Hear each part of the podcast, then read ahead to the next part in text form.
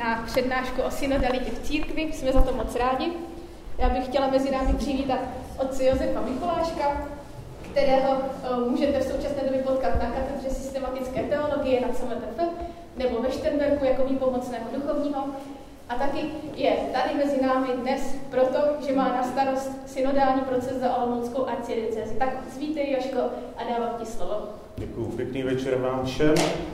Díky za, na prvním místě za váš zájem o e, synodalitu, lépe řečeno synodální proces, který nás má přivést k synodě biskupů, která bude slavena v roce 2023. Všichni jsme nějak vtažení, jo, nebo minimálně tak tím způsobem, že jsme slyšeli jednou, dvakrát, víckrát tady o tom takzvaném synodálním procesu a ty naše různé představy, možná eh, domněnky, před, eh, předtuchy, jako o, o co by mělo jít, se můžou i docela radikálním způsobem různit pod vlivem různých zpráv z různých směrů. A tak bych eh, rád Tady máme vyhrazenou nějakou zhruba hodinu času a tak bych takovou polovinu nebo větší polovinu toho času rád věnoval takovým, jakoby, řekněme, teologickým základům té eh, synodality, toho synodálního procesu. Na čem to tedy jak si teologicky stojí? Abychom, a to je mým velkým přáním, abychom to třeba odsud dnes odcházeli, abychom věděli, že to není prostě nějaký způsob jako Eh, čistě manažerského řízení, že do, doteď jsme to zkoušeli prostě takovýmto způsobem a, a teď to zkusíme nějak jinak. Ale abychom věděli, a budu se snažit toto ukázat, na jakých teologických základech toto stojí. A těmi teologickými základy myslím, jak vlastně my jako křesťané vnímáme sami sebe. To je ta důležitá otázka, která se vlastně v celém tady tom synodálním procesu, který začíná, bude různým způsobem odrážet různým způsobem na nás bude jakoby vytipovat tato otázka a my na ní budeme odpovídat. Jak vnímáme jako křesťané sami sebe? To bychom tedy mohli vnímat v tuto chvíli, takto zjednodušeně o němi teologickými základy eh, synodality.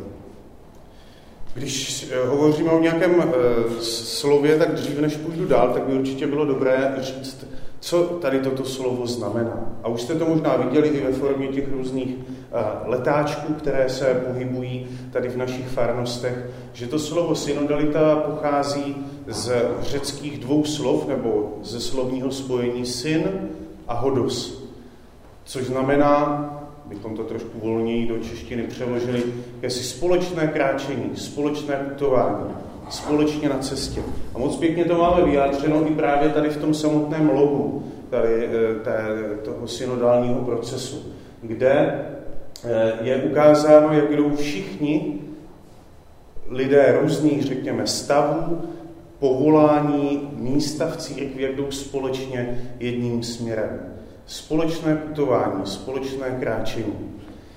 Um, jestli se k vám už dostali nebo se dostanou k vám takové metodiky, co jsme se snažili udělat, jak na tom národním synodálním týmu, tak v diecézním týmu, kde, kde máme na starosti nějak metodologicky vést tento synodální proces, tak v jedné z těch metodik um, je uh, pěkně popsáno vůbec celý tady tento, tento uh, obraz nebo uh, toto logo tohoto synodálního procesu. Co to znamená? Společné kráčení které je zaštítěno jakoby eh, křídly nebo rukama Ducha Svatého. Um, a to všechno je prozařováno Kristem, který je tu zobrazen jako Eucharistie, jako svítící slunce, zář, která dává život, dává, řekněme, energii, dává šťávu všem těm, kteří se vydali na společné putování. Určitě bychom, kdybychom měli víc času, se to mohli zabývat tím, jestli je tady toto slovo synoda nebo synodalita nové nebo je staré. Řekněme, že e, v křesťanství, e, v těch křesťanských společenstvích se vyskytuje již od samých počátků, již od prvních staletí. Ale stalo se, že se nějak vytratilo v průběhu druhého tisíciletí z našeho křesťanského způsobu uvažování. Nicméně určité formy synodality, určité, řekněme, synodální orgány tu vždy byly a stále existují. I včera, i před měsícem, před rokem, před deseti lety. Ty synodální orgány jsou, kdybychom si to mohli takhle na prvním nějakým nadvozem, než půjdeme dál přiblížit, tak je to například ten nejviditelnější nebo jakýsi nejdůležitější, řekněme, v církvi, je to ekumenický koncil.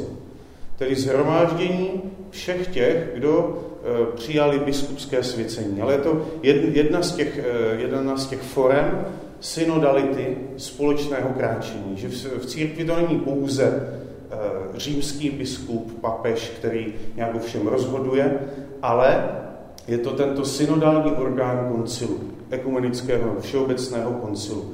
Ale našli bychom tady tyto prvky synodality, tedy společného, řekněme, uvažování a společného kráčení, také na mnoha nižších e, úrovních, nižších ve smyslu v té konkrétnější realitě, kterou my žijeme. Každý z nás tady nějak tvoříme část nějaké, součást nějaké farnosti. A například v každé farnosti nebo ve většině snad farností existuje něco jako farní pastorační rada nebo farní ekonomická rada. A to jsou také určité projevy synodality, tedy společného setkávání, společného e, přemýšlení, e, rozmýšlení toho, jak plánovat e, další, další cestu toho konkrétního církevního společenství. Nebo bychom taky mohli hovořit například o biskupských konferencích, Určitě víme všichni, že, že biskupové, když bychom mluvili o České republice, všichni jednotliví biskupové, jak ti takzvaní sídelní nebo diecézní, tak pomocní biskupové, tvoří vlastně biskupskou konferenci, která má určitou, řekněme, doktrinální autoritu v některých věcech, eh, jak řídit nebo rozvíjet, řekněme, vést život Eh, katolických křesťanů eh, na území konkrétně naší, například České republiky. Tedy tyto prvky, proč, o tom, proč jsem to řekl, jenom abychom si uvědomili, že tyto prvky synodality tu vždycky v církvi byly. Že to, co, eh, o čem my teďka hovoříme, tak velmi jako aktuálně, tento synodální proces, že není ničím naprosto novým ale je znovu objevením toho, že těm, těmito synodálními orgány, těmito synodálními prvky nemusí být jenom, nebo nemají být jenom ti, kteří přijali plnost třetí stupeň kněžství biskupským svěcením, nebo kněží, ale že všichni jsme eh, pozváni do tohoto synodálního eh, setkávání, rozjímání, eh, reflexe a také společného plánování. Já než se pustím eh, trošku dál do, eh, jak jsem říkal, těch teologických základů synodality, tak bych se rád zastavil u jedné velmi inspirující ženy, eh, filozofky německého původu, lépe řečeno také židovského původu, která se jmenovala Hannah Arendt. Žila v průběhu, řekněme, první poloviny a něco 20. století. A tady tato žena Hannah Arendt se hodně věnovala otázce člověka, ale také člověka v tom sociálním, společenském nebo řekněme v politickém rozměru. A ona napsala jednu velmi zajímavou knihu, která se jmenuje Vita Activa, neboli o činném životě. A v této knize e, se zabývá tím vlastně, co vystihuje lidství, člověčenství, mohli bychom říct, každého z nás. A v této knize Vita Activa Hannah Arendt analyzuje tři různé stupně lidské, bych to řekl, činnosti. A rozlišuje tři stupně, kterými jsou práce, zhotovování a jednání. Ty první dva stupně práce a zhotovování, to jsou, to známe každý, že když musíme doma umít, eh, umít nádobí nebo uvařit. Zhotovování, že to je nějaká fabrika, továrna, kde se něco vyrábí. Ale on říká, to, co vystihuje člověka v jeho pravé důstojnosti, to je ten třetí a nejvyšší stupeň a to je jednání. Schopnost jednání a promlouvání je to, co ukazuje, to, co projevuje jedinečnost člověka. No a ono se nám to může zdát takové jako e, příliš abstraktní a vzdálené. Co tedy tímto jednáním Hannah Arendt má na mysli?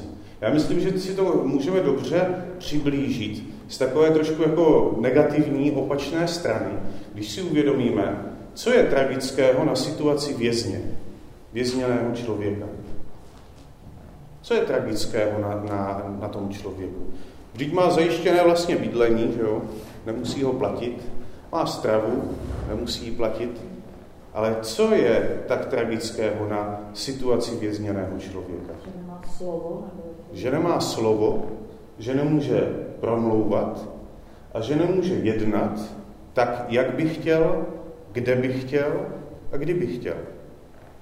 A tady se nám to jakoby z té negativní strany, z té opačné strany ukazuje, že Hannah Arendt má pravdu a že na tom něco je, když hovoří o tom, že ta schopnost promlouvání, tedy to, že já prostě kde chci, ve společenství nějakých přátel, eh, já nevím, v práci, eh, v domácnosti, já můžu vyjadřovat svůj názor, ale také můžu určitým způsobem jednat. Můžu se zapojit do nějaké, eh, do nějaké aktivity, nebo jít někde protestovat, vyjádřit svůj názor. A tady se nám ukazují tedy to, co, ještě jednou se vrátím k té, z té negativní stránky, toto vězněný člověk nemůže. Vězněný člověk je zbaven své důstojnosti, on může pracovat, jo, může něco zhotovovat, to jsou ty, ty, ty práce ve, ve vězení, ale to, co nemůže, je jednat a promlouvat tak, jak by chtěl, kde by chtěl a kdy by chtěl. A tedy v tomto je to, co bychom mohli popsat ta tragédie, ta těžkost života vězněného člověka. Prostě je zbaven své důstojnosti určitým způsobem, do určité míry, protože nemůže promlouvat a jednat.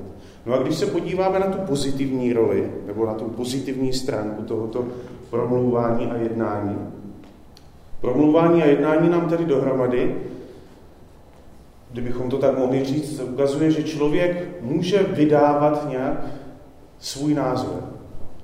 Že může promlouvat k určitým věcem.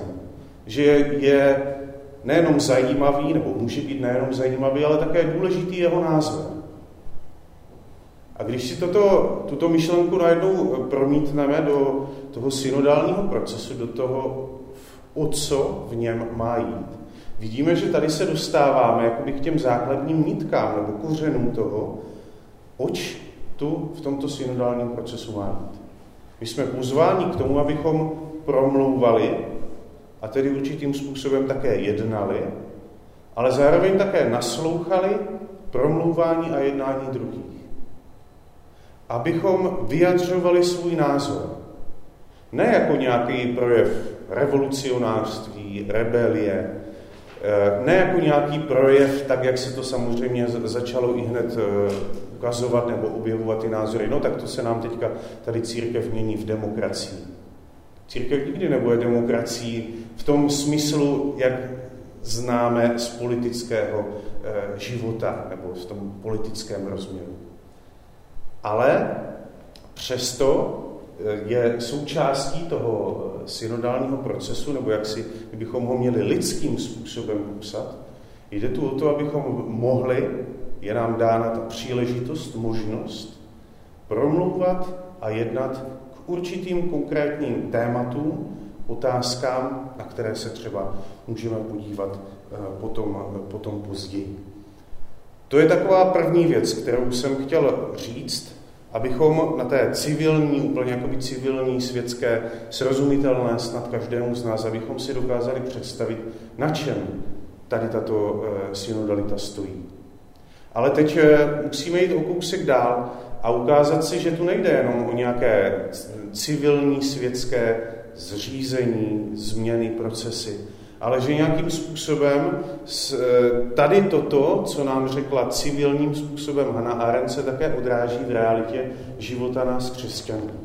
A to můžeme e, úplně nejlíp udělat, když se na chvilku zastavíme u jednoho textu, který třeba v tuto chvíli vůbec nemusíme číst ani znát, ale je jim e, konstituce druhého vatikánského koncilu, která se nazývá Lumen Gentium a je to právě dogmatická nebo věroučná konstituce o církvi. Přiblížme si druhý vatikánský koncil, tady jsme v době 1962 až 1965 a v průběhu tady těchto několika zasedání, koncilních zasedání, eh, se snažili tehdy zhromáždění biskupové uvědomme si na jednom z těch orgánů, který je projevem synodality, tedy na ekumenickém koncilu, Snažili se nějak pro naši dnešní dobu, nebo řekněme pro 20. století, ukázat, kým jsme my křesťané. Jak sami sebe vnímáme? Možná nás to totiž překvapí, že kdybychom se podívali do nějakých dokumentů nebo řekněme i teologických manuálů nebo ekleziologických manuálů, tedy těch, které se zabývají eh, tou bytím církve, eh, do těch manuálů, které předcházely tomuto druhému vatikánskému koncilu, tak bychom tam našli úplně jiné pořadí. Chybělo by tam totiž určitě na tom místě, kde je tady, ta druhá kapitola, která nese název Boží lid. Jak byla, jak eh, katolická církev, ale našli bychom to i v jiných eh, křesťanských konfesích, jak sebe církev dost často vnímala. No to, že tím nejvyšším a nejdůležitějším a tím vlastně nejvíce viditelnou částí církve je tady to, co máme zařazeno v třetí kapitole, hierarchická struktura církve, neboli nebo zvláště episkopát. Tak to začínaly v podstatě všechny ekleziologické manuály před koncilní doby. Možná tam bylo nějaké pojednání o tajemství církve, tedy nějaké biblické obrazy nebo patristické obrazy o tom, co to je, co to je církev, ale hned potom bylo řečeno, no církev, no tak to je prostě, to je ten papež, že jo, a kolem něj zbor biskupů, kteří tvoří tu viditelnou, ten viditelný element eh, organizace struktury církve. Ale v průběhu zasedání druhého vatikánského koncilu dochází, ehm, je o tom popsáno samozřejmě tisíc, tisíce knih, o tom, jak se biskupové tehdy zhromáždění na tomto koncilu uvědomili, že musíme začít hovořit o církvi jiným způsobem. Musíme začít hovořit o církvi ne na základě toho, co tvoří tady tu pomyslnou špičku pyramidy, ale to, co vyjadřuje bytí všech křesťanů, nebo když budeme mluvit o katolických, o katolické církvi, tedy katolických křesťanů, ale tam myšleno všech pokřtěných. Ty předkoncilní eh, ekleziologické manuály se zaměřily tady prostě na to, na tu viditelnou jakoby špičku ledovce. Ale moc dobře víme, že u ledovce je mnohem více té masy, té hmoty, která je neviditelná, než která je viditelná. A tedy zatímco všechny ty předkoncilní eh, pojednání o církvi by se zaměřily tady na tento vrcholek a pak vlastně nic dál. Konstituce eh, Lumen Gentium, eh, světlo národu, začíná popisovat církev, nebo píše o církvi tak, jak se toto týká nás všech. Co můžeme říct o nás všech? Na základě čeho? Co nás spojuje všechny křesťany? No, že jsme přijali křest. A toto se právě krásně odráží v té struktuře těch kapitol eh, této, této konstituce, kde poté, co se eh, hovoří tady eh, těmi biblickými obrazy o tom tajemství církve, co to je ta církev, že to je ta Noemova archa, ta, ta loď, která která se plu, plaví světem a tak dále. Pak je řečeno, nebo ty oficiální komentáře, řekněme, této konstituce říkají, no to, co je v božím plánu, co jsme popsali v první kapitole, tak se v té realitě v našich dějinách uskutečňuje jako boží lid.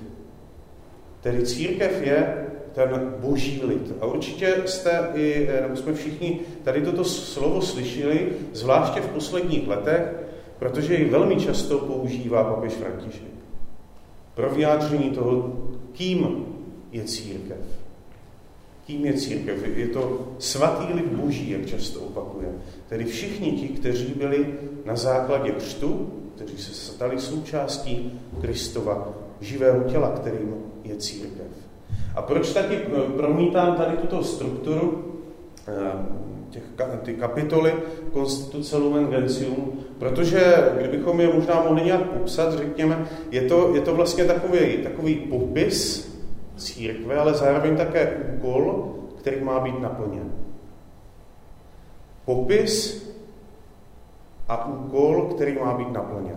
Ten úkol, eh, který má být naplněn, nebo to poslání, které má být naplněno, například už bylo uskutečněno právě v té, na té úrovni e, třetí kapitoly hierarchické, hierarchické struktury církve, zvláště episkopátu, například zřízením těch takzvaných biskupských konferencí nebo takzvaného synodu biskupů, který vlastně bude závěrem tady toho našeho synodálního procesu, který se bude konat v říjnu 2023.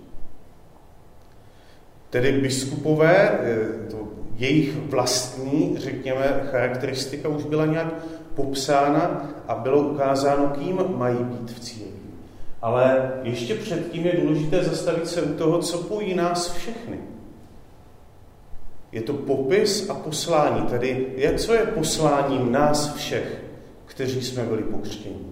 Když se podíváme na strukturu těch, eh, těch kapitol, tak vidíme, že eh, po té, po té druhé kapitole následuje eh, tady hlavně ta třetí, čtvrtá a šestá, která nám popisuje potom, řekněme, jednotlivé životní stavy. Ono to není úplně jako přesně teďka nesedí to na všechny, ale řekněme, ať si to dokážeme něčím bližším nám představit. Jsou to nějaké způsoby života v rámci církve hierarchická struktura, lajci a řeholníci. Ale před tím vším je řečeno, před tím vším, před těmi jednotlivými životními stavy, před tím jednotlivým posláním, byla velká vůle eh, v mysli těch eh, koncilních otců, biskupů, zhromážděných na druhém vatikánském koncilu říct, co spojuje nás všechny. Abychom nezačínali jako, že no tak biskupové ti mají takové poslání, kněží ti mají takové poslání, řeholníci ti mají takové poslání. A proto je tak důležitá druhá kapitola, která popisuje vlastně to, kým my všichni jsme. Ne, co děláme. Kým jsme a co děláme, to jsou trošku různé věci. Že? Co dělám jako kněz, je něco jiného, než co dělám jako manžel nebo otec dětí. Ale co vyjadřuje, kým jsme my všichni? Co můžeme říct o každém z nás? A proto tedy tato kapitola e, Boží lid, která popisuje, a když e, o tom teď budu hovořit krátce dál, popisuje to nás všechny, kteří jsme byli pokřtěni a křtem přivtělení e, k církvi, ke Kristovu tělu. V této druhé kapitole Zase, kdybychom měli víc času, tak to můžeme eh, víc analyzovat, zastavit se u mnoha zajímavých úryvků tady z této kapitoly, ale možná v tuto chvíli pro naši situaci jedním z nejzajímavějších je úryvek, který bychom našli eh, v Lumen Gentium 9, tedy v devátém článku v této, v této druhé kapitole, kde se píše o tom, že Bůh si nepřál posvítit a spasit lidi jednotlivě s vyloučením jakéhokoliv vzájemného vztahu, Nýbrž chtěl z nich vytvořit lid, který by ho v pravdě uznával a svatě mu sloužil. Když se podíváme na toto souvětí, zdá se vám být nějak důležité? Říká něco důležitého o nás, o církvi. No říká o nás eh, důležité to na prvním místě, že nejsme individualisté. Bůh si nás nepřeje mít jako individualisty, jako jednotlivce, ale jako církev, jako boží lid. A to určitým způsobem zase souvisí s takovými dvěma různými pojetími církve, které, to jedno z nich tu, jak řekněme, převážilo v průběhu druhého tisíciletí a od, řekněme, začátku 20. století se nám začíná formovat e, trošku jiné pojetí církve. A e, mohli bychom si to rozdělit, tato dvě pojetí, právě tím slovem individualismus anebo společenství. Kdybychom tu, máme tu mezi sebou pár kněží, eh, tak eh, mi určitě dají zapravdu, že ještě stále, stále to můžeme slyšet, zvláště řekněme u starších kněží, je v tom kněžském žargonu řečeno, no tak kněz ten, ten má poskytovat svátostný servis. To je představa církve, která je tu vlastně jako takový, taková servisní organizace. A my, nebo vy většina to znáte zase z té druhé strany, že jo, chci eh, uzavřít manželství, no tak přijdu na faru, že jo, tam máme nějaké ty přípravy a pak je udělena ta svátost. Chci pokřtít dítě, no tak přijdu, že jo, máme ty přípravy, udělena svátost. a hotovo. Svátostný servis, který ale do určité míry nám ukazuje jakýsi individualistický obraz církve. A ono to má dost dlouhé jakoby, důsledky, které zase, které se tady nebudu teď eh, zastavovat, ale Lumen Gentium 9 nám říká, že Bůh si nás nepřál posvětit a spasit jednotlivě, tedy jako individualisty. Ale chtěl nás posvětit a spasit jako součást eh, lidu, božího lidu, který by ho v pravdě uznával a svatě mu sloužil. A tady snad se tímto můžeme dostat k tomu rozlišení dvou různých vizí církve. Johann Baptist Metz, jeden důležitý katolický teolog 20. století, říkal, že úkolem eh, církve pro naše desetiletí je odklonit se jakoby od té vize církve pro lidi, tedy ve smyslu toho poskytování svátostného servisu a stát se církví božího lidu. Dát možnost, dát prostor, uskutečnit to, co máme napsáno v Lumen Gentium 9, abychom my všichni byli církev božího lidu. Aby pro nás církev nebyla, protože ono to souvisí hodně s tím, e, kdybychom se udělali anketu tady na ulici nebo v našich kostelích, kdo nebo co je církev.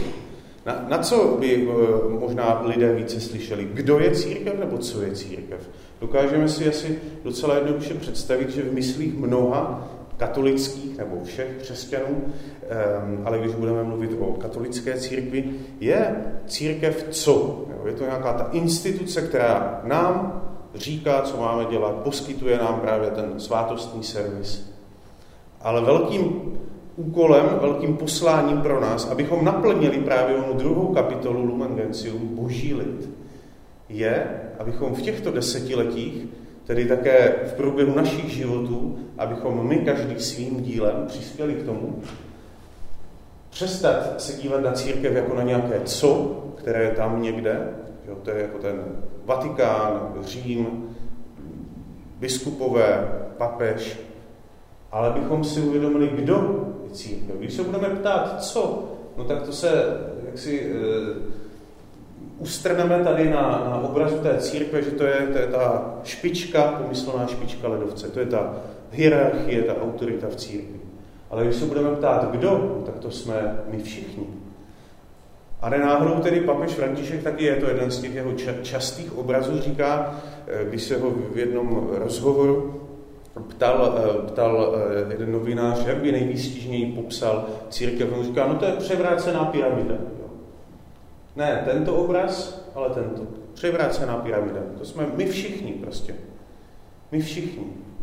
To není jen, církev to není jen nějaká, e, nějaká servisní organizace, nějaký ten, ten vrcholek, e, pomyslný e, vrcholek ledovce, který je viditelný, ale není vším. Dokážeme si asi představit, že takzvaný, takzvaný to, to, co je označováno slovem like v katolické církvi, představuje nějakých, řekněme, 98-99% všech katolických křesťanů.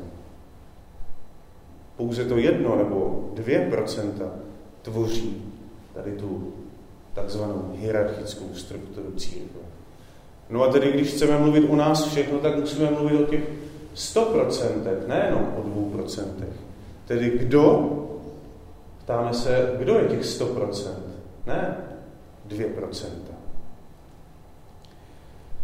Z toho, co jsem doteďka řekl, čas nám rychle letí, tak to uh, budeme muset už tady tuto část uh, uzavřít. Uh, snad nám alespoň třeba z, z každému z nás z, z jiné té věci, z jiné myšlenky může uh, vyvstat ta potřeba, ta nutnost, řekněme, nebo ta aktuálnost toho, abychom vlastně na prvním místě my sami pro sebe začali uvažovat uh, o tom, že my jsme součást, ale nejenom my jsme součást, ale my jsme církev. Církev, která se uskutečňuje v těch našich farnostech, v církevních společenstvích, kde žijeme. To jsme my. My jsme církev. A jedna eh, důležitá věc ještě, kterou, která je téměř jakoby z teologického hlediska klíčová pro celý tento synodální proces, je, obsažena také v této druhé kapitole Lumen Gentium, protože se tam hovoří o tom, že na základě křtu jsme my všichni přijali účast na takzvaném všeobecném kněžství věřících. Co tady z těch slov my známe? No tak známe je všichni, že jo?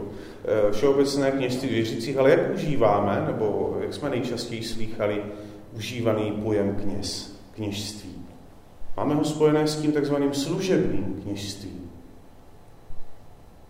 Ale představme si, že druhá kapitola Lumen Gentium, tedy ta, která se jmenuje Boží lida, která mluví o nás všech, o řeholnících, lajcích, papeží, jáhnech, o všech nás říká, že jsme nositeli všeobecného kněžství věřících. A co toto všeobecné kněžství věřících znamená, aby to nezůstalo jen nějaká krásná abstraktní teologická formulka a poučka? No v Lumen Gentium dál bychom se dočetli o tom, že to, že jsme součástí nebo nositeli tohoto všeobecného kněžství věřících, znamená, že máme účast na kněžském, prorockém a královském poslání Ježíše Krista. Tady tyto, tato poslání, takzvaná tria munera, nebo jakoby tři úkoly poslání úřady, byly po dlouhou dobu eh, vnímány jako takové to, to, co je vlastní hm, právě té hierarchické struktuře, biskupům, kněžím. To jsou přece ti, kteří mají účast na kněžském, prorockém, královském poslání. Ale druhá kapitola Lumen Gentium nám říká, že my všichni, my všichni na základě našeho křtu, ne na základě toho, jestli jsem zrovna po ale tak jsem jako eh, čistší, svatější než, než někdo ostatní.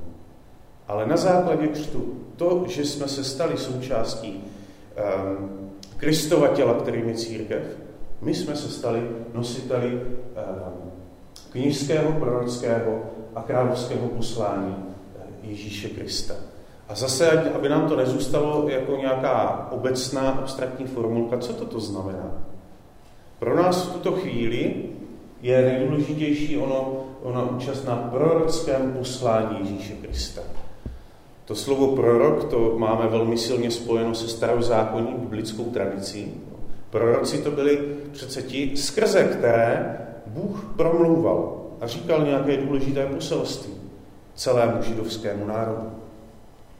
A představme si, že o každém z nás je řečeno, že jsme nositeli, nebo máme účast na tomto prorockém poslání Ježíše Krista. Jak, velmi rychle, abych toto dokončil, jak je toto možné? Jak je toto, řekněme, nějak teologi, na té teologické rovině zdůvodněno? No, protože jsme všichni skrze křest jsme se stali živým chrámem Božího ducha. V každém z nás skrze křest přebývá Boží duch. A proto jsme se my všichni stali nositeli takzvaného nadpřirozeného smyslu věřících pro víru kde ten nadpřirozený smysl věřících pro víru, a tady jsme přesně u toho, u toho jádra, toho, proč se my všichni účastníme, nebo můžeme účastnit synodálního procesu, protože na základě našeho života s Bohem, na základě toho, že jsme uživováni Božím duchem, na základě našeho, řekněme, praktikování křesťanského života, toho, že se snažíme žít s Bohem, s církví, Protože žijeme v církvi a my ji tvoříme, jsme nositeli nadpřirozeného smyslu věřících pro víru. Kde tento nadpřirozený smysl věřících pro víru je v nějakých, řekněme, jiných e, dokumentech toho samého koncilu řečeno, no to je přece ten subjekt, to je jakoby ta osoba, ten kolektiv, který taky rozhoduje, nebo má e, možnost, e, má jakýsi ten cit, nebo čich, bychom mohli říct má ten čich, co je boží věcí a co není boží věcí. K čemu nás Bůh vede, nabádá, povzbuzuje a k čemu ne. Tady tento nadpřirozený smysl věřící, který ukazuje, že my jsme důležití, protože jsme součástí celku církve. Každý z nás je důležitý. Ale tento nadpřirozený smysl věřících neznamená, jako že teď tady budeme, každý nějak si odhlasujeme jako kterým směrem bychom chtěli, aby šla církev a co by se dělalo. Ale právě v určitých, řekněme, chvílích, v určitých přesných nebo daných okamžicích, který, kde jednou z nich je právě tento synodální proces, který začínáme, můžeme vyjádřit, tedy můžeme, vzpomeňme si na Hanu Arendt, promlouvat a jednat. Je nám ukázána ta naše nejenom lidská, ale křestní a tedy křesťanská důstojnost, abychom mohli vyjádřit svůj vlastní názor. Ne o tom, jestli jsou drahý rohlíky, anebo by eh, měl být levnější benzín. To všechno nás trápí teďka. Že? Ale abychom se vyjádřili o těch důležitých eh, věcech, o důležitých otázkách, které jako církev teď potřebujeme nějakým způsobem řešit. Tento eh, nadpřirozený smysl věřících pro víru na druhé straně nám ukazuje, že my všichni, tedy celá církev, že jsme stále tím, co bychom mohli nazvat, se to moc líbí, tento pojem učící se společenství. Jsme učící se církví. Ne církví, která učí, ale učící se církví. Učícím se božím lidem. Vzpomeňme na to logo, ten uh, boží lid, který putuje. A pouč to je vždycky že nějaká metafora, nějaký obraz učení se, nabývání nových uh, poznatků, nových zkušeností, rozšiřování horizontu toho, jak přemýšlíme a o čem přemýšlíme. A tedy toto ne náhodou, toto společné putování, tedy to, co je v tom logu synody, nám krásně ukazuje tuto potřebu stálého učení se. Učení se proč? No, protože nás stále chce inspirovat Boží duch skrze onen nadpřirozený smysl nás všech křesťanů a dává nám poznat, pomáhá nám rozlišovat, co je v tuto chvíli důležité, jakým směrem máme se eh, vydat. Potřeba učení se, putování, řekli bychom, mohli bychom říct, že je také spojena nějak s, s tou potřebou nebo s otázkou konverze, že? obrácení. My tolikrát slyšíme, nejenom eh, v postní době, kdy je to velmi častý tento tón, ale celkově v průběhu liturgického roku, po celý náš život slyšíme o potřebě konverze. A ano, naprosto je to pravda. Každý z nás se potřebujeme jako jedinec, jako jednotlivec stále obracet.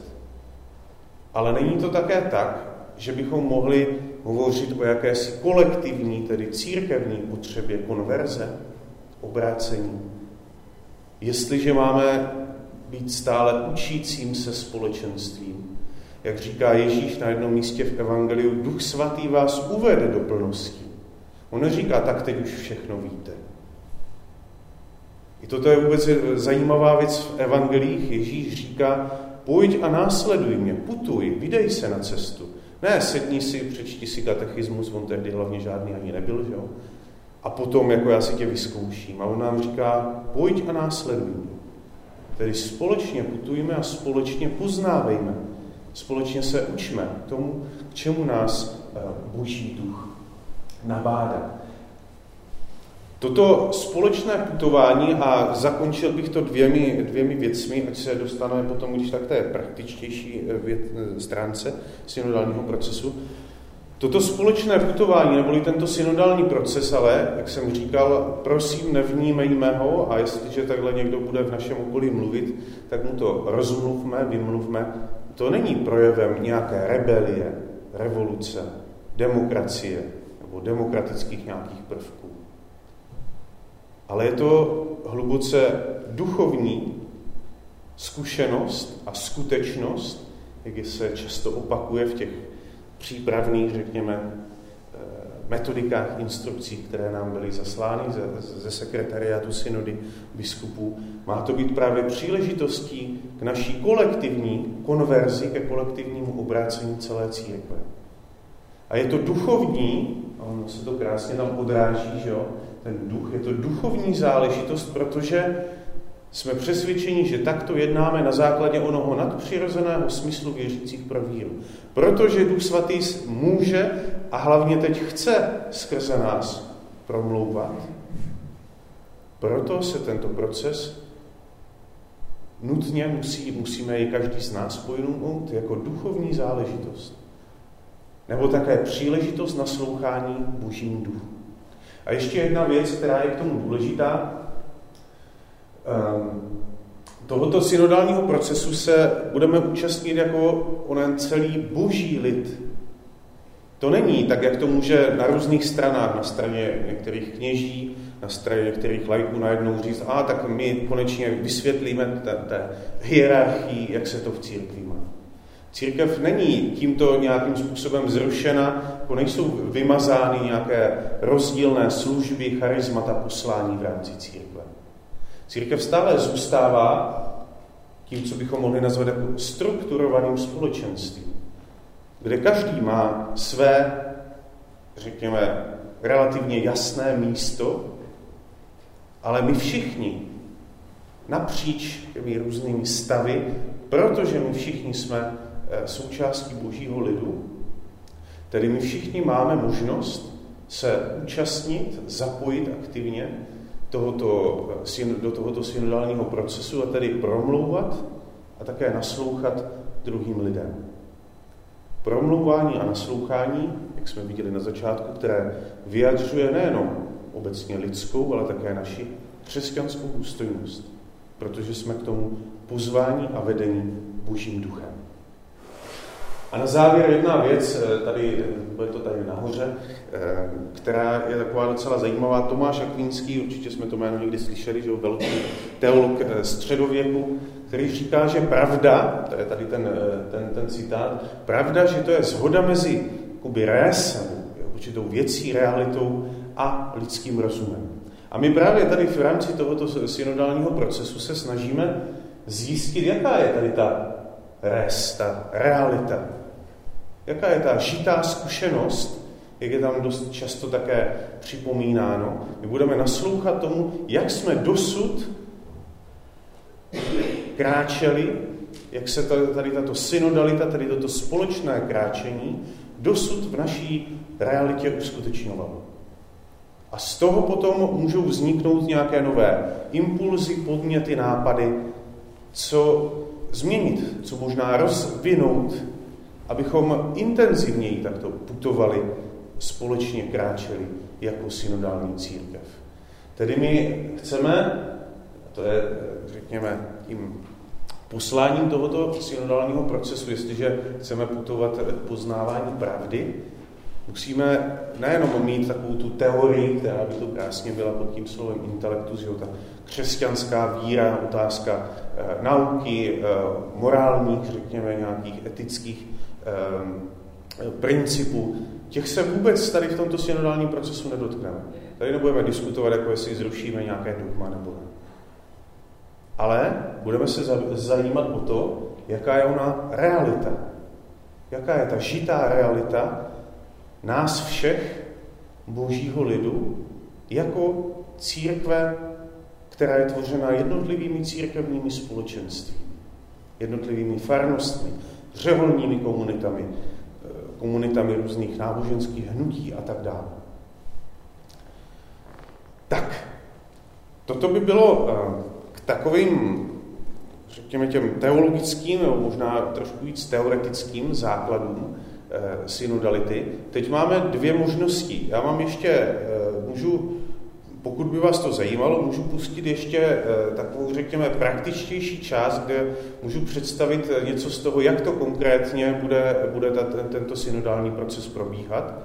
Případně, když byste měli nějaké dotazy, tak už nemusím promítat nic a můžeme se o tom bavit, ale předpokládám, že kdyby byly dotazy, tak budou stejně o tom, jak to, jak to konkrétně bude probíhat. Takže jestli se na tom zhodneme, tak na nějakých 10 minut eh, nebo čtvrt hodinky ještě, ještě promítnu promítnu pár těch dalších slajdů.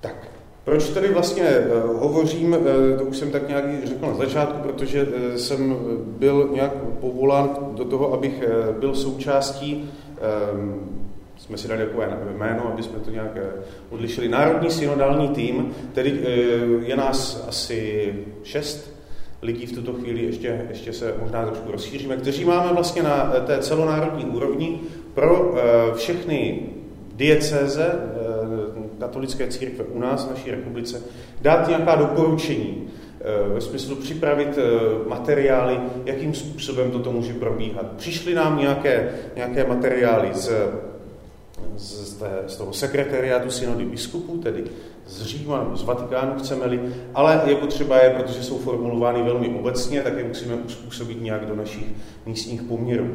A mimo to jsem ještě také eh, členem jakoby, toho diecezního týmu, tedy eh, kdo, kdo má v Olomoucké arcidiecezi zase tak jakoby metodologicky vést, dávat doporučení do těch jednotlivých konkrétních eh, farností a církevních společenství. Abychom si udělali takovou představu, já vím, že to je jak blechy, že na to nevidíte, ale eh, snad alespoň trošičku. Možná jste tady tento obrázek, tady toto schéma už viděli. Je to vlastně schéma toho, jak celý tady tento um, synodální proces bude probíhat. My jsme tady v této fázi, ale cíl je někde až tady. A vlastně všechno to, nebo ta naše diecézní fáze synodálního procesu, která nás bude zajímat, se odehrává v každé diecézi po celém světě teď, v každé diecézi katolické církve po, po celém světě. A všechno to směřuje k tomu, co eh, je vlastně v názvu tady této synody biskupů, která se bude konat v říjnu 2023 a která bude nazvána za církev synodální, společenství, spoluúčast a poslání. A my jakoby děláme teďka takovou, zase kdybych to vyjádřil civilním slovníkem, my děláme, ale civilním slovníkem, ale nezapomeňme při tom, že to je ona duchovní záležitost. My, my jsme vlastně v takové přípravné fázi, v takové fázi sběru dat, bych to nazval sociologickým, sociologickým e, slovníkem. A nacházíme se konkrétně tady, mezi eh, de, případně 17. říjnem, kdy bylo 17. zahájeno v diecezích tento synodální proces a dubnem 2022, do kterého má být ukončena eh, nebo mají být ukončeny všechny ty diece, ta diecezní fáze, ale také fáze na úrovni jednotlivých biskupských konferencí. Na Vatikán hlásili, že to posunou. Ano. Je to tak, že nám to trošičku, možná jste to už někdo, eh, já jsem to chtěl taktně, taktně přejít.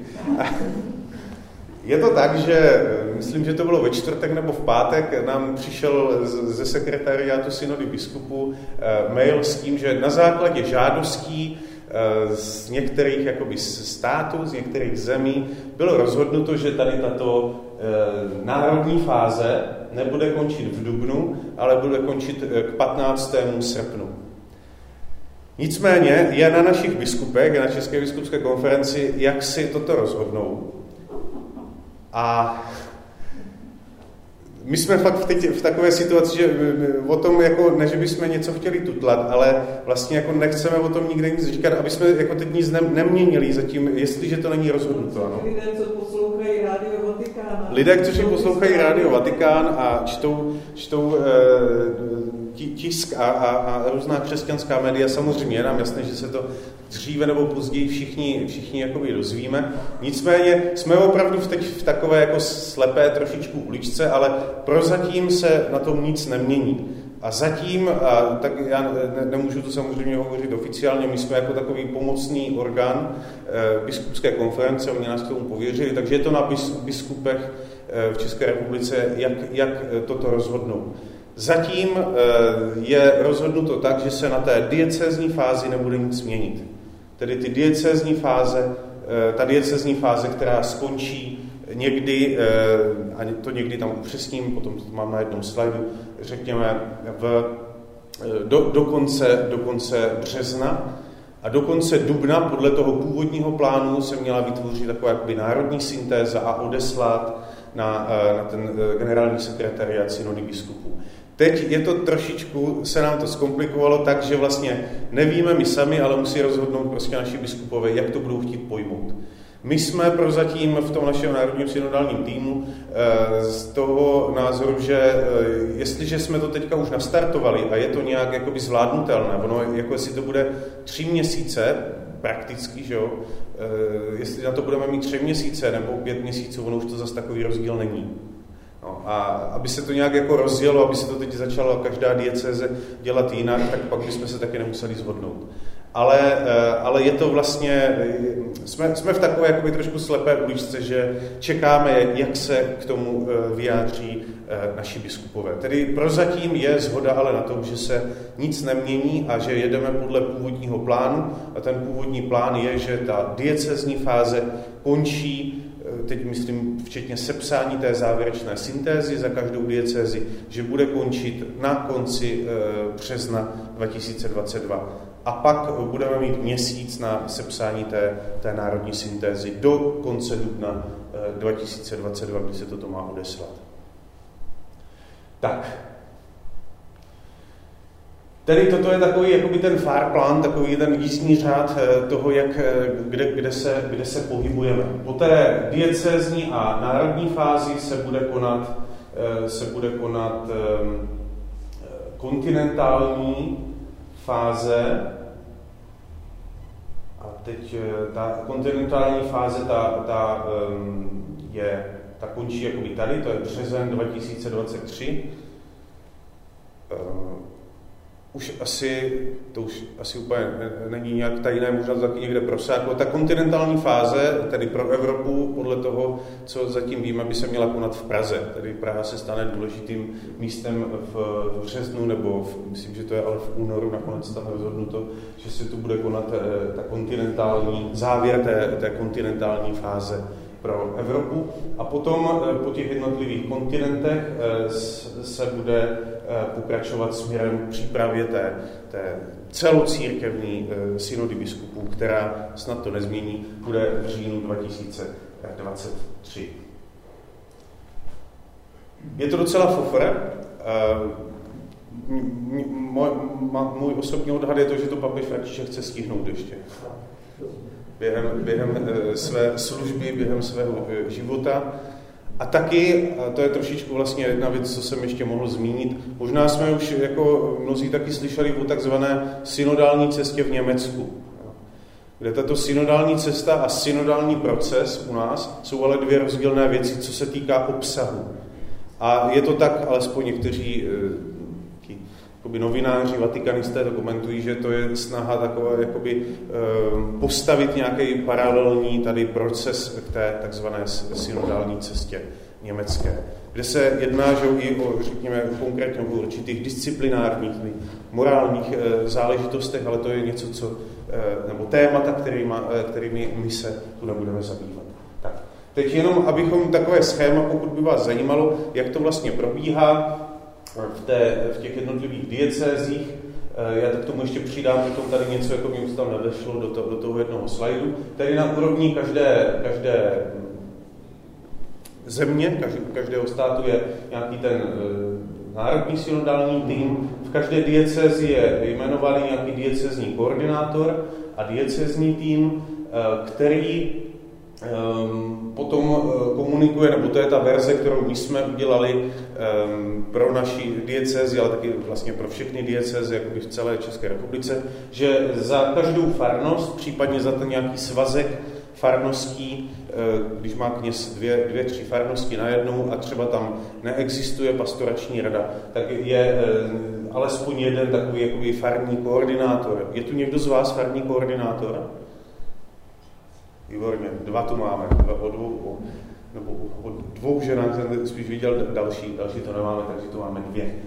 A e, potom ten e, úkol toho farního koordinátora, který je tedy jakoby metodologicky veden diecezním, diecezním týmem, ještě tu máme taky jednu členku diecezního týmu další, e, paní Mirku Hanákovou, a e, ta tvoří vlastně spolu se mnou ještě s několika dalšími tento diecezní tým, tak je naším úkolem takové jakoby metodologická, e, metodologické vedení, doporučení e, těm, těm farním koordinátorům, kteří jsou tedy v těch jednotlivých, jednotlivých farnostech. A potom v těch jednotlivých farnostech to by, by to vypadalo tak, že ten úkolem toho farního koordinátora je nějakým způsobem, navrhli jsme zhruba tři nebo čtyři možnosti, Eh, buď aby to šlo přes pastorační radu farností, aby, aby se členové té pastorační rady stali vlastně takovými jakoby moderátory jednotlivých pracovních skupinek, nebo aby se to nějak přes nějakou vývězku, eh, přes eh, lístečky, že jo, ko, ko, košíček, lístečky s tím, že se tam člověk zapíše, k jakému tématu by se chtěl věnovat a tak dále. Je to velký, eh, velká jakoby rychlost, ve které toto všechno musíme stihnout, tedy kdybychom měli rok času na plánování, tak to bude možná nějak jako manažersky více, více zvládnuto, ale bohužel čas není. Tedy v tuto chvíli už mají farní koordinátoři veškeré eh, jakoby metodické materiály eh, už od nás obdrželi k tomu, aby mohli začít, aby mohlo začít zakládání tady těch jednotlivých eh, pracovních skupinek. Na základě přání našich biskupů je preferovanou verzí, preferovanou cestou, kterou se má jít, jakoby ta farní struktura, tedy že to má být ve farnostech vytvořené pracovní skupinky. My jsme trošičku namítali a e, zdá se e, nám to škoda, e, aby, protože tak to třeba vyprchne, máme tu několik řeholníků, že když by řeholní komunita udělala vlastní pracovní skupinku, anebo se jakoby tak v úzovkách rozředila do nějaké farnosti, tak jsou to dvě různé věci, že tak to vyprchne třeba to řeholní proprium, to, to, to charisma té, té, té dané řehole, nebo otázka různých e, farních evangelizačních buněk, společenství manželů, seniorů, mládeže, které už jsou vlastně fungující. Tak uvidíme, jak se nám to e, podaří, e, podaří všechno, všechno naladit. Tak, tak to jsem si přeskočíme. Jo. Potom, když jsem říkal, že má jít v tom synodálním procesu, že, že to celé má být jakousi duchovní eh, záležitostí, tak eh, a to, co je velmi zdůrazňováno na všech těch úrovních toho, co nám přišlo z Říma, ze, ze synody biskupů, to, co my dále se snažíme tlumočit a nějak konkretizovat do těch pracovních skupinek v diecézích je, aby nešlo o nějaké jako eh, setkání eh, pár chlapů ve čtvrté eh, cenové skupině dané hospody, ale aby to, to, to, to setkání pracovní skupinky mělo nějaký, řekněme, modlitební rámec, atmosféru modlitby. Aby šlo o duchovní záležitost, o duchovní zkušenost, kterou, kterou budeme dělat. Tedy je potřeba, aby ta pracovní skupinka měla také nějaký, um, nějaký harmonogram, který jsme se snažili naladit asi takovýmto způsobem, aby uh, poskytli jsme, dali jsme dohromady několik úryvků z písma svatého, které, ve kterých zvlášť jakoby vystupuje ta, ta uh, role, řekněme, Ducha Svatého, který podněcuje eh, prvotní církev, že jo, zvlášť ve skutcích apoštolů nebo v Pavlových listech, eh, který podněcuje tu, řekněme, tvořivost eh, prvotní církve.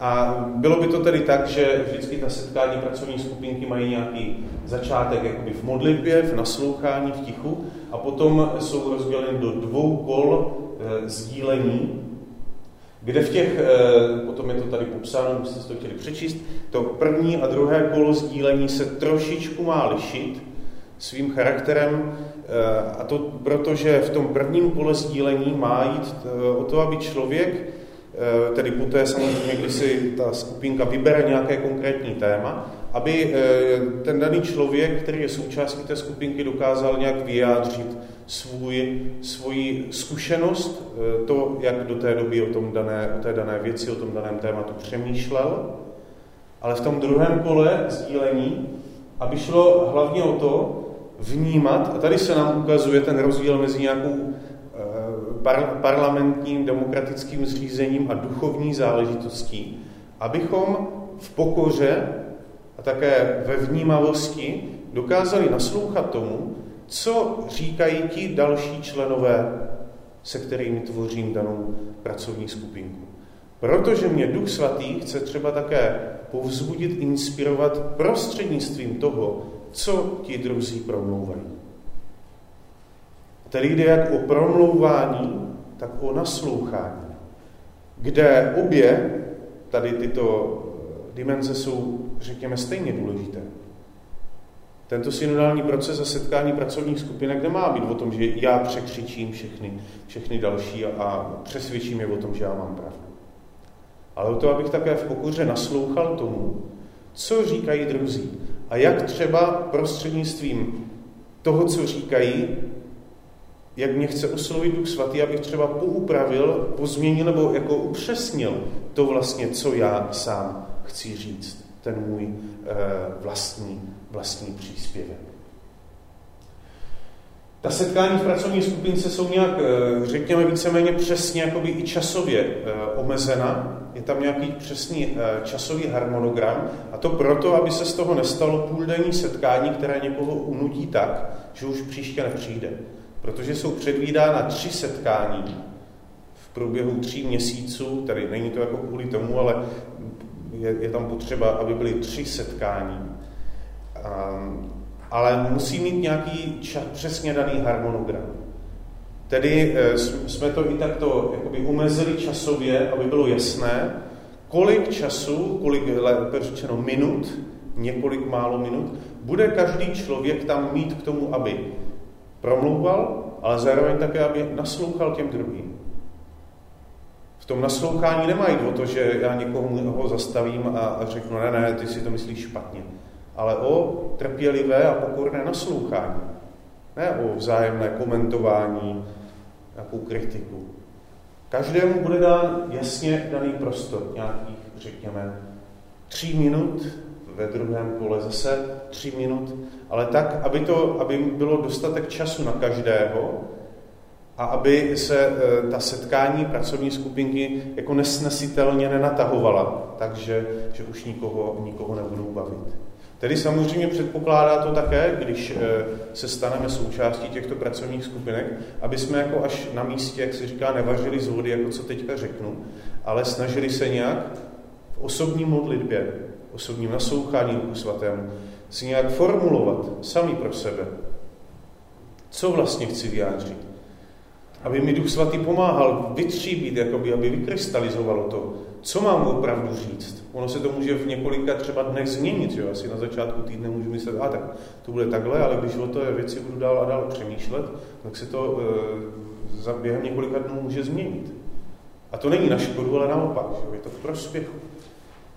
Připravit se tak, abych já věděl, že v těch třech minutách, nebo když to řeknu jinak, že na to mám zhruba tři minuty a ne půl hodiny. Že to nebude půlhodinová přednáška ale v krátkém čase říct to eh, důležité. Tak, poslední dva uh, slajdy a budeme končit, protože už je moc času. Um, předpokládám, že už se k vám mohli dostat, pokud alespoň trošku o to máme zájem, jak na úrovni farností, tak třeba přes web ado.cz, tedy ten oficiální web naší arcidieceze, že se k vám mohli dostat materiály, minimálně tedy to, jaká jsou ta hlavní témata jak, čím se vlastně budeme zabývat. Těch témat je deset a ne, nesou takovýto název. Pro někoho z nás může být to téma jasné, někdo z nás si řekne, hm, tak vlastně co se jim myslí. A abychom nezůstali, aby, aby jsme nebyli takto opuštění jako jenom s takovými strohými, eh, strohým definováním témat, tak každé to téma obsahuje několik otázek. Ty otázky mají, eh, jak je to tam říkáno často, jsou takové jakoby návodné, pomocné. To neznamená, že se všemi těmi otázky musí, eh, otázkami musíme zabývat nutně. Ale že já, na rozdíl od někoho jiného, kdo se mnou bude tvořit tu pracovní skupinku, já se na to dané téma podívám z úhlu tady té otázky, ten druhý tady se třeba z, z úhlu té jiné otázky, ale budeme všichni hovořit o tom jednom samém tématu. Co je důležité říct, ta eh, skupinka, pracovní skupinka si zvolí pouze jedno téma. Ne jedno téma na jedno setkání, ale jedno téma, kterému se bude po celá ta tři setkání, eh, kterému se bude věnovat. Vůbec není důležité, nejde tady o nějaký výkon, o nějaký kvantitativní výkon, aby jsme jako se zabývali vším, ale spíše o kvalitu. Kvalitu toho, že se ponoříme do jednoho tématu a budeme v něm chtít vnímat, jak nás, co na, čemu nás nabádá Duch Svatý skrze toto konkrétní téma. Všechna ta témata nějakým způsobem, každý z jiného úhlu pohledu, nám odráží to téma synodality, tedy společného kráčení.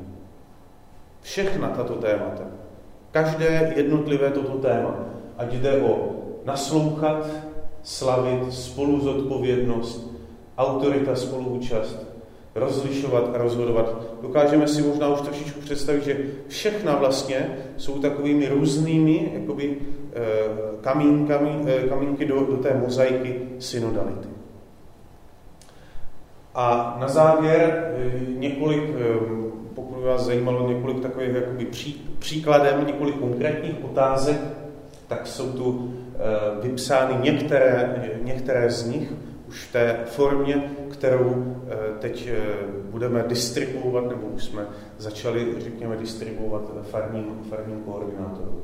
To jsou, nej, nejsou tu, vybral jsem úplně jakoby náhodně takhle z těch různých témat, jenom pro vaši nějakou představu, jak jsou tady tyto otázky formulované. Přišli nám v takové, jako z Říma, přišli v takové příliš obecné, abstraktní podobě, že jsme se shodli na tom, že musíme nějak přeformulovat, aby byly srozumitelné úplně každému. Protože některé byly formulovány tak, že by na to člověk potřeboval eh, doktorát eh, z, z filozofie a další z teologie, aby, aby porozuměl tomu, co se, co se tou otázkou myslí. Ale snažili jsme se přeformulovat, jakoby zjednodušit, snad ne rozmělnit a zředit, ale přeformulovat do srozumitelných věd, do srozumitelných otázek, kterým už každému snad, eh, nebo kterým každý z nás může, může porozumět.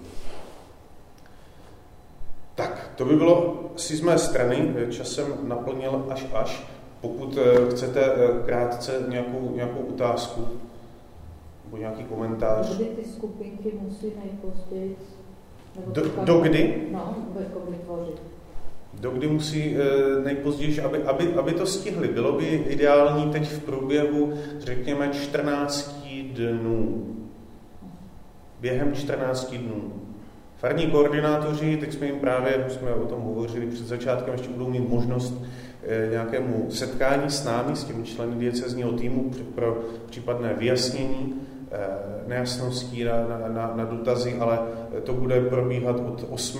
do 13. listopadu, ale potom od toho 13. listopadu už by bylo dobré, aby začaly efektivně ty skupinky pracovat. Protože tam je to nazváno proces, tak by nemělo být jako tak, že se v pondělí sejdeme, začneme to v úterý, to posuneme a ve středu to uzavřeme. Že jo? Jo? Mělo by jít o proces, tedy o nějaké týdny, rozvrstvit to do několika týdnů, ve kterých také to v nás nějak bude pracovat, kvasit to společné, společné uvažování, společné sdílení. A vlastně ten... jsou všichni zájemci, jo? kdo má zájem a dají dohromady skupinku a spojí se s koordinátorem. Ano, ty skupinky, eh, aby to bylo efektivní, aby to bylo realizovatelné, tak doporučujeme, aby byly měli mezi pěti a osmi lidmi. Aby se to stihlo v té zhruba hodině a půl aby to bylo pět až osm lidí a jsou, potom je na každém z těch farních koordinátorů, nebo my jsme tam navrhli několik možností, jo, jakoby ty zásadně dvě jsou, e, nebo tři, řekněme, ta, ta jedna už nějaké fungující společenství v dané farnosti, tak e, jsou zvyklí se spolu, spolu modlit a mluvit, tak si prostě na několik z těch svých setkání tento pojmou takto, jako součást toho synodálního procesu, nebo se členové pastoračních hrad stanou jakoby těmi moderátory jednotlivých pracovních skupinek, nějakým způsobem, a to už fakt, že to už je potom na konkrétnosti každé té farnosti, nějakým způsobem kolem sebe zhromáždí pár lidí, takže se to třeba v neděli v ohláškách vyhlásí, tak já bych se ve své skupince věnoval tomu a tomu tématu, kdo chcete, tak mě prostě oslovte. Jo. Nebo jsme navrhovali i možnost prostě nějak jakoby zveřejnit ta témata, aby se k tomu lidé napsali. Tady v zásadě, v zásadě asi tady, tady tyto tři, eh, tři cesty, jak k tomu můžeme přijít nebo seznámit se s tím. A ta vlastní eh, efektivní práce té skupinky by měla nejpozději do poloviny eh, listopadu začít, aby to bylo stihnutelné. Protože pak máme, že jo, advent, budeme rozžíhat vánoční stromky, zpívat koledy, eh, pak budou Vánoce, jo, ono, toho, toho bude hodně. Ten termín, eh, jsem to i tady promítnu takhle, do, do 30. ten, ten termín, jakoby deadline, řekněme, který nás zajímá, je do 31. ledna, Pardon, na to mám špatně, ne 2021, ale 2022 samozřejmě. Tedy do závěru ledna příštího roku 2022 je třeba zaslat ty závěry pracovních skupinek, tedy nějakou syntézu, kterou, kterou vytvoří na ten náš, náš e-mail. A potom tady tyto jednotlivé dokumenty, to nás bude čekat dost tvrdá práce.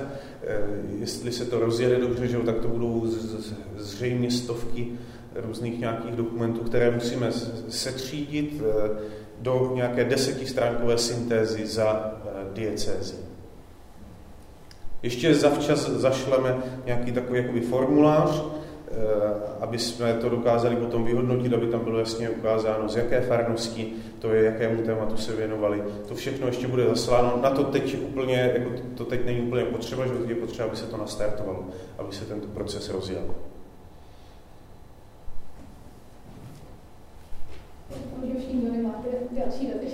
Dotaz. My. Malinku myšlenku Adrián Zemek, teď svatý Kopeček. Eh, týká se to toho, že si říkám, jestli ten tlak na nějaký konečný dokument vlastně není maličko protimluvem toho, o čem skutečnosti by mělo jít. To znamená, že ta cesta samotná a to, jestli se podaří na některých místech nastartovat co si jako společné rozumování, anebo i modlení se a tak dále, jestli, jestli ty věci tak trošku Souhlasím, na, naprosto s vámi souhlasím. Um, je to eh, tam i zdůrazňováno v nějakých těch dokumentech, že tu nejde opravdu, ale to jako když to teďka řeknu, to neznamená, že nás chci odrazovat od toho. Jo. Není hlavním cílem jako produkovat nějaké dokumenty, ale vlastně když takto začneme smýšlet, jo, je důležitá tato změna smýšlení a ten, eh, jako ten brutální čas, který je eh, jako brutální krátký, který je nastaven, je z toho důvodu, já si osobně myslím z toho důvodu, který jsem, jsem říkal, že to papež František chce, chce ještě stihnout.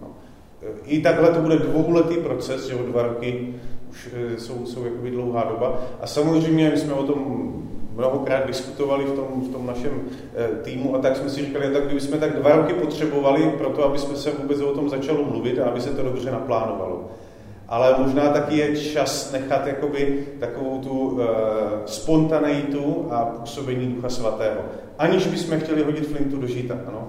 Ale sam, samozřejmě je jasné, že kdybychom to chtěli jako nějak manažersky výborně naplánovat organizačně, no tak potřebujeme dva roky samotné, samotné přípravy.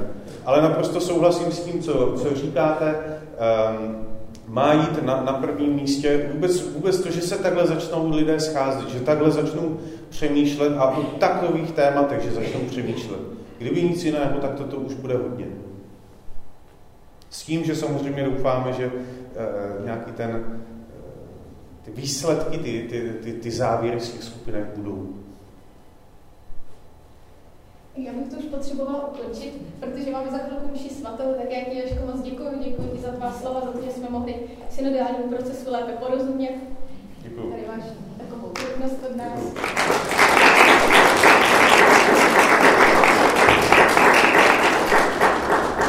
Díky